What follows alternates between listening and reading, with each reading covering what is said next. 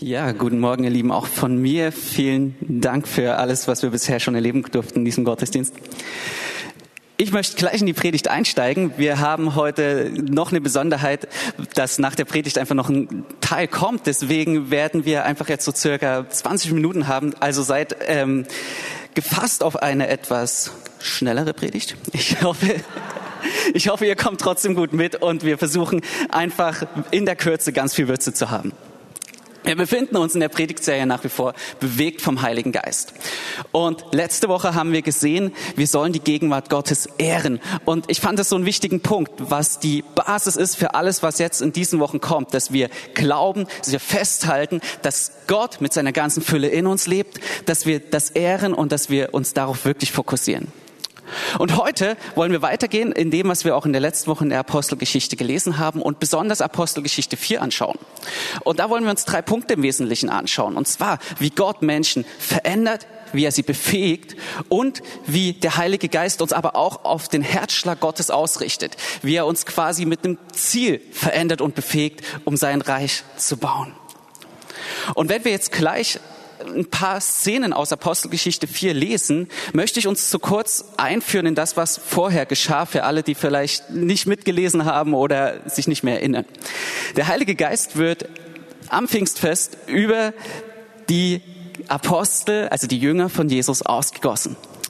Und mit dieser Ausstattung durch den Heiligen Geist gehen Petrus und Johannes in den Tempel zum Gebet an einem Gelähmten vorbei und heilen ihn. Sie sagen ihm, wir haben kein Gold und Silber, was wir dir geben können, weil er gerade bettelt, aber was wir dir geben, was wir haben, das geben wir dir im Namen von Jesus. Sei geheilt, steh auf und geh.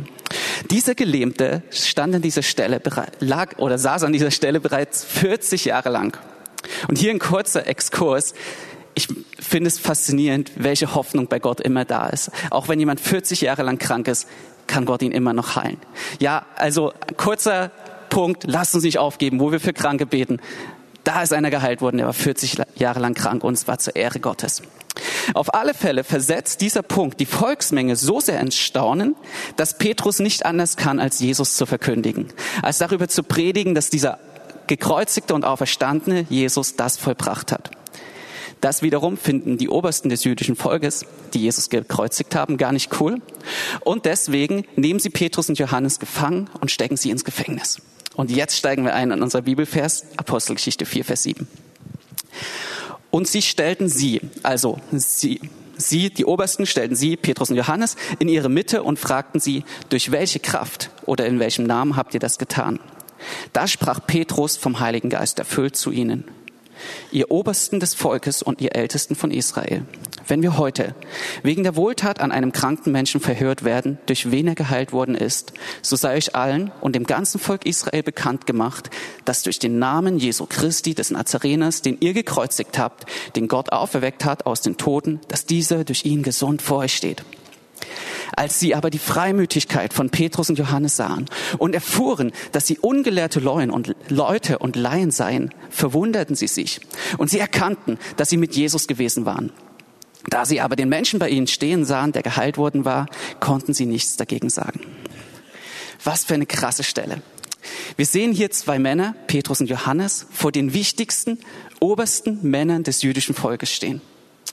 Jesus wurde, wie schon gesagt, wenige Wochen vorher genau von diesen Männern gekreuzigt. Und nun stehen Petrus und Johannes wieder vor diesen Männern mit der gleichen Anklage, dass sie Jesus verkündigen.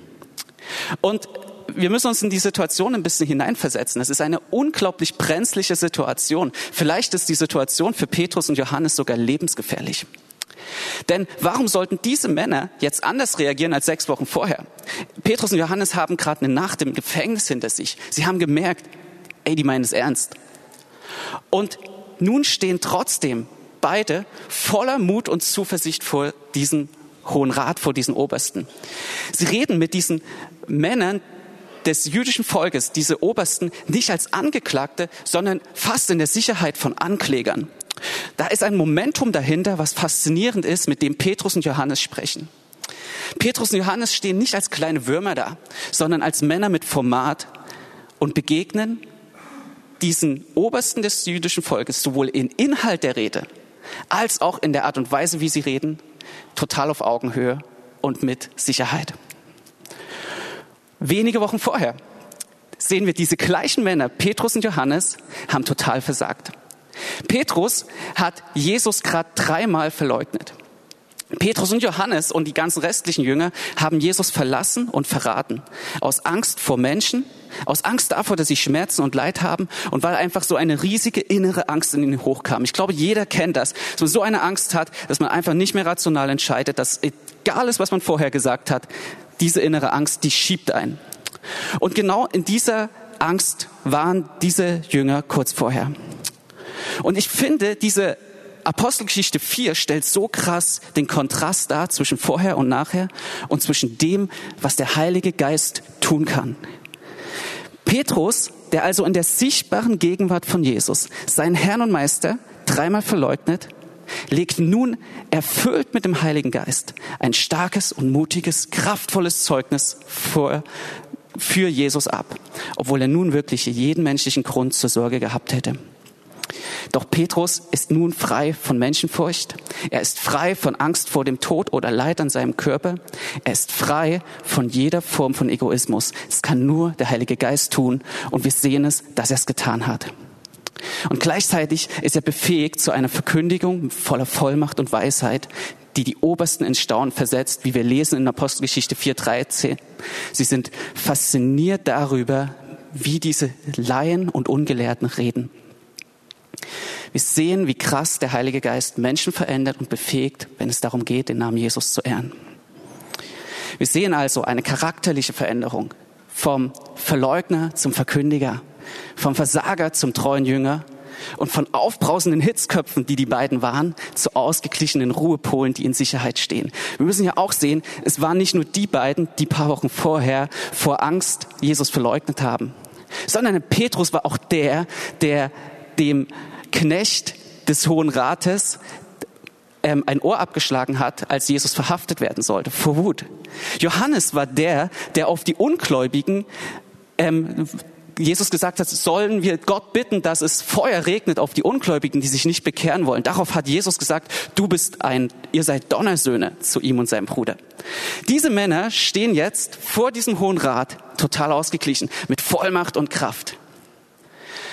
So, was ich uns einfach mit diesen Punkten so darstellen will, dass die Jünger nun durch die Erfüllung des Heiligen Geistes kühner und mutiger, kraftvoller und fokussierter unterwegs sind als in der Zeit, als sie noch mit Jesus auf Erden unterwegs waren.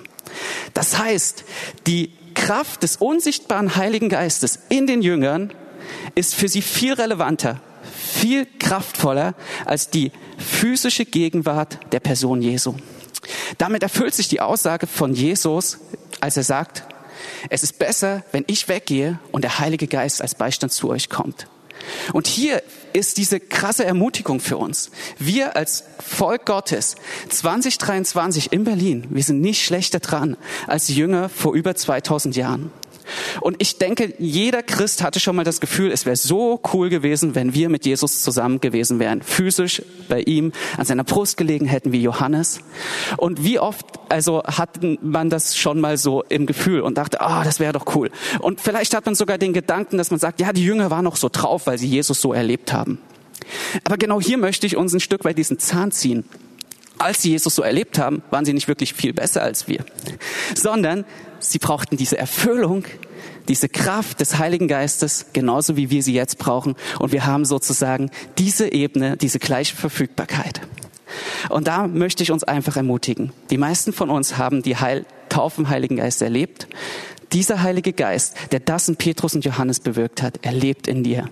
Und wir ehren ihn damit, wenn wir im Bewusstsein leben, dass er genau in dieser Weise bei uns ist. Wenn wir uns immer wieder Zeit mit ihm nehmen, wenn wir immer wieder auf ihn fokussiert leben. Das war der Punkt von letzter Woche. Und gleichzeitig möchte ich hier auch noch diesen Einschub bringen, wenn du die Taufe im Heiligen Geist noch nicht erlebt hast und ein Kind Gottes bist, dann lass dich einfach von ihm, lass dich einfach segnen, komm einfach nach dem Gottesdienst vor und wir beten zusammen, dass du das auch erlebst. Das ist für jeden verfügbar. Wir halten also fest, der Heilige Geist verändert und befähigt Menschen, egal was war und egal welche Voraussetzungen sie mitbringen.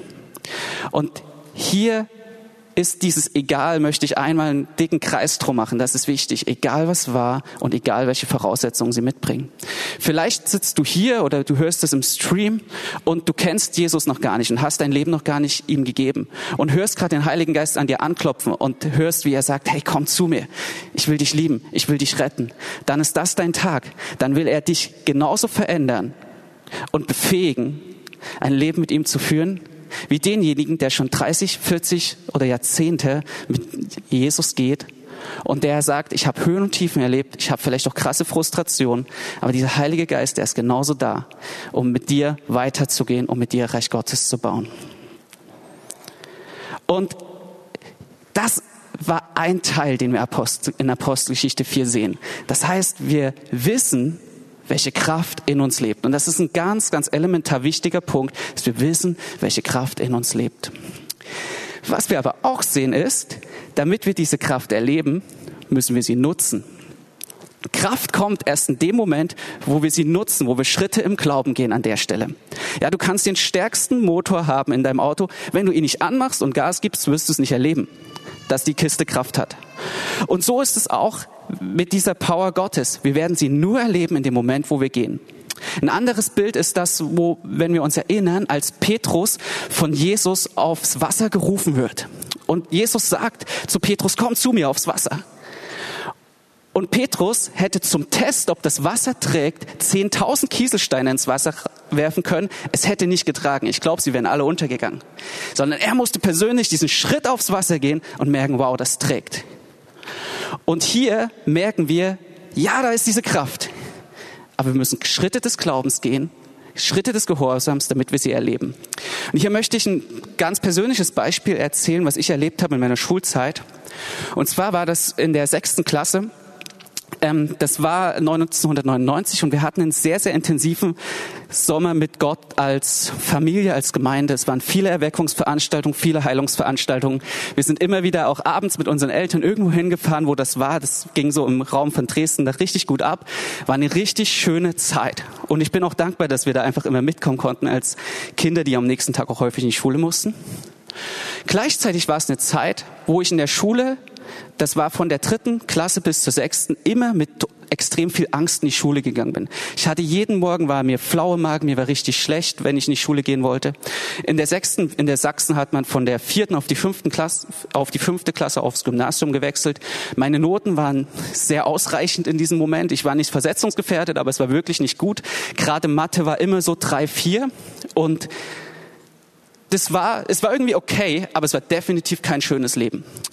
Und dann kam, war halt wie gesagt dieser Sommer mit diesen Veranstaltungen und gleichzeitig gab es eine Situation in der Schule, wo wir als ganze Klasse etwas machen sollten, was einfach nicht dem Willen des Herrn entspricht und wo wir gesagt haben, als Christen, nee, da machen wir nicht mit. Ich würde es jetzt hier nicht weiter ausführen, es war einfach eine total komische, okkulte Sache.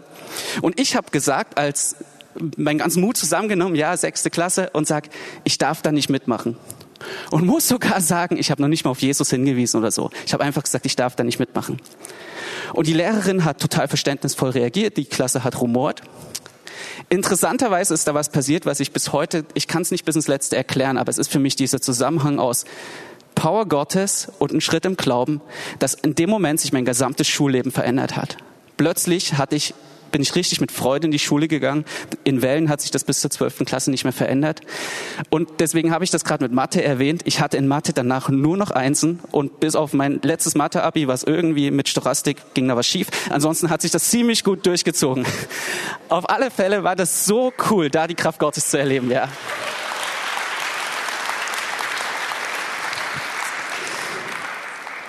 Und ich möchte uns nur ermutigen. Gott ist treu. Und Gottes Kraft zeigt sich eben häufig da, wo wir aus unserer Komfortzone rausgehen und einen Schritt in Glauben gehen. Und hier möchte ich uns auch ermutigen, dass dieser Schritt für den einen vielleicht ist, dass er alles aufgibt, irgendwo ans Ende, andere Ende der Welt zieht und eine Gemeinde gründet. Ich glaube, häufig ist dieser Schritt, wo ich das erste Mal Zeugnis gebe, wo ich das erste Mal ein prophetisches Wort eingebe oder wo ich Ja sage zu einem Dienst, wo ich weiß, Gott ruft mich, aber eigentlich habe ich total Schiss. Eigentlich weiß ich, dass es total meine Komfortzone sprengt. Und hier sind Punkte, wo du in deiner Beziehung mit Gott einfach schauen musst, was ist da gerade dran. Aber lasst uns darauf vertrauen, dass Gott wirkt, wenn er ruft. Und hier liegt für mich einfach ein unglaublich wesentlicher Punkt, dass wir ein Leben in unserer Berufung führen, dass wir diese Schritte des Glaubens im Vertrauen auf seine Kraft gehen. Und ein kleiner Exkurs an dieser Stelle auch noch. Ich glaube, viele von uns, wir sind eine Gemeinde, die schon über 40 Jahre am Start ist, haben vielleicht auch an diesem Punkt Schiffbruch erlitten, sind frustriert. Aber hier möchte ich uns auch ermutigen, dass wir unsere Zukunft nicht von unseren Erfahrungen der Vergangenheit bestimmen lassen, sondern vom Wort Gottes. Da ist dieser Heilige Geist, der mit Kraft in uns lebt und der zu seinem Wort steht. Und wenn du da frustriert bist, wenn du merkst, was du gerade sagst, habe ich versucht, das hat nicht geklappt, dann geh zu Jesus, geh zu Geschwistern und beweg das mit ihm. Gottes Wort ist treu. Yes. Und jetzt kommt der dritte Punkt. Gott tut das alles zu einem Zweck. Und zwar, um sein Reich zu bauen, um seine Braut zum Bräutigam zu führen, um seine Liebe seinen Kindern zu offenbaren. Das heißt, alle Veränderungen, alle Gaben, alle Zeichen und Wunder, die der Heilige Geist tut, sind nie zum Eigennutz da. Und hier nochmal kurz zurück zu meinem Beispiel. Das Verrückte war damals, dass wirklich meine Mitschüler zu mir gekommen sind und gefragt haben, was ist bei dir passiert? Früher warst du immer so komisch drauf vor der Schule, also genau als in der sechsten Klasse sagt man andere Sachen. Ähm, und hattest auch eben was nicht so gut und jetzt hast du nur noch Einsen, bist super entspannt und happy.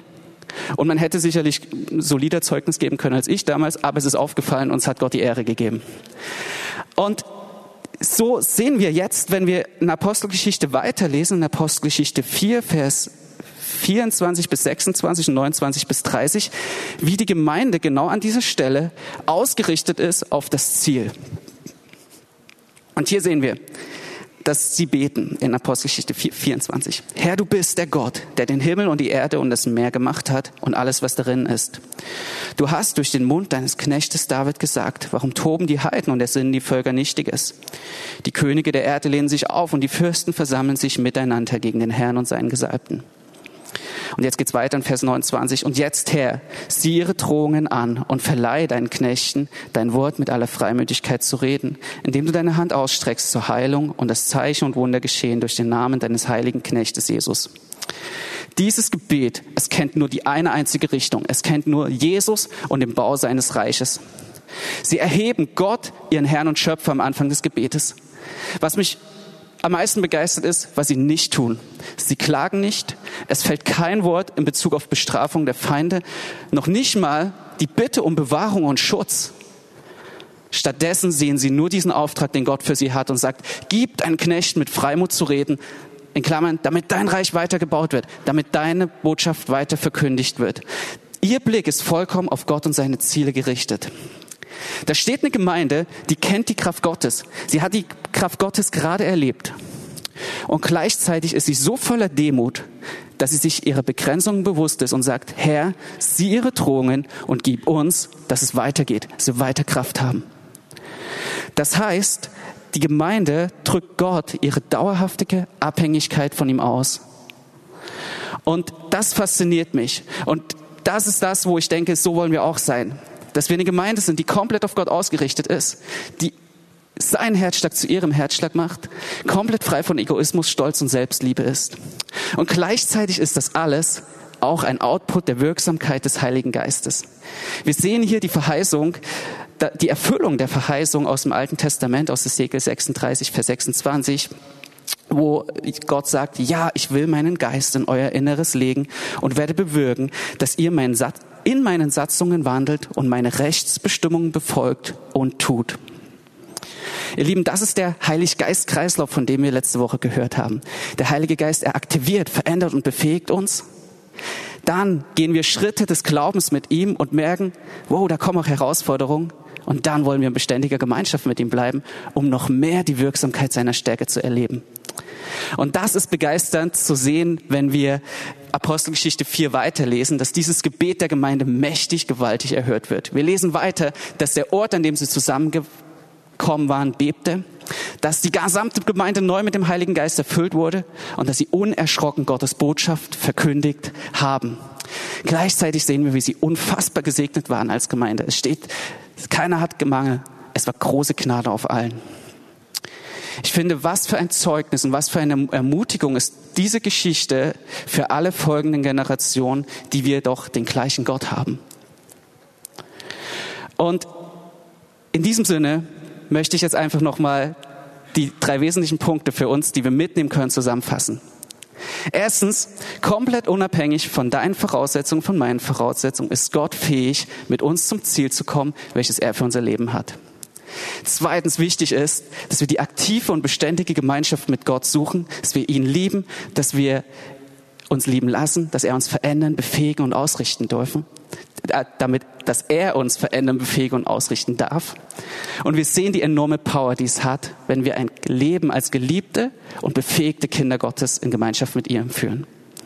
Und drittens, lasst uns Schritte im Glauben gehen. Wir sehen die explosive, segnende Kraft, die es hat, wenn Kinder Gottes Schritte im Glauben mit der Kraft Gottes gehen. Und es gibt immer noch mehr, das sehen wir an dieser Stelle. Und an dieser Stelle sage ich Amen. Ich will noch ganz kurz für uns beten, dass wir das erleben. Und dann werden wir uns einen Punkt angucken, wo wir das ganz praktisch leben können. Jesus, ich danke dir dafür, dass du deine Gemeinde baust. Und ich danke dir dafür, dass wir deine Gemeinde sind. Und ich danke dir vor allem, Heiliger Geist, dass du der gleiche Heilige Geist in uns bist, wie du vor 2000 Jahren warst. Und wir bringen dir zuerst diesen Punkt, dass wir sagen, wir wollen komplett auf dich ausgerichtet sein. Deine Ziele, Jesus Christus, was wollen unsere Ziele sein? Und ich bete, dass du uns befähigst, dass du uns veränderst, wo wir immer noch häufig voller Stolz und voller Selbstliebe sind, dass wir auf dich ausgerichtet sind. Und dann bete ich darum, dass du das, was wir predigen, dass du das, was, wo wir Schritte im Glauben gehen, mit Kraft, mit Heilung, Zeichen und Wundern bestätigst, dass dein Reich in Deutschland, dass dein Reich in Berlin gebaut wird. Und ich danke dir, Heiliger Geist, dass du es liebst, wenn wir in dieser Form beten, weil du es uns gezeigt hast. Amen.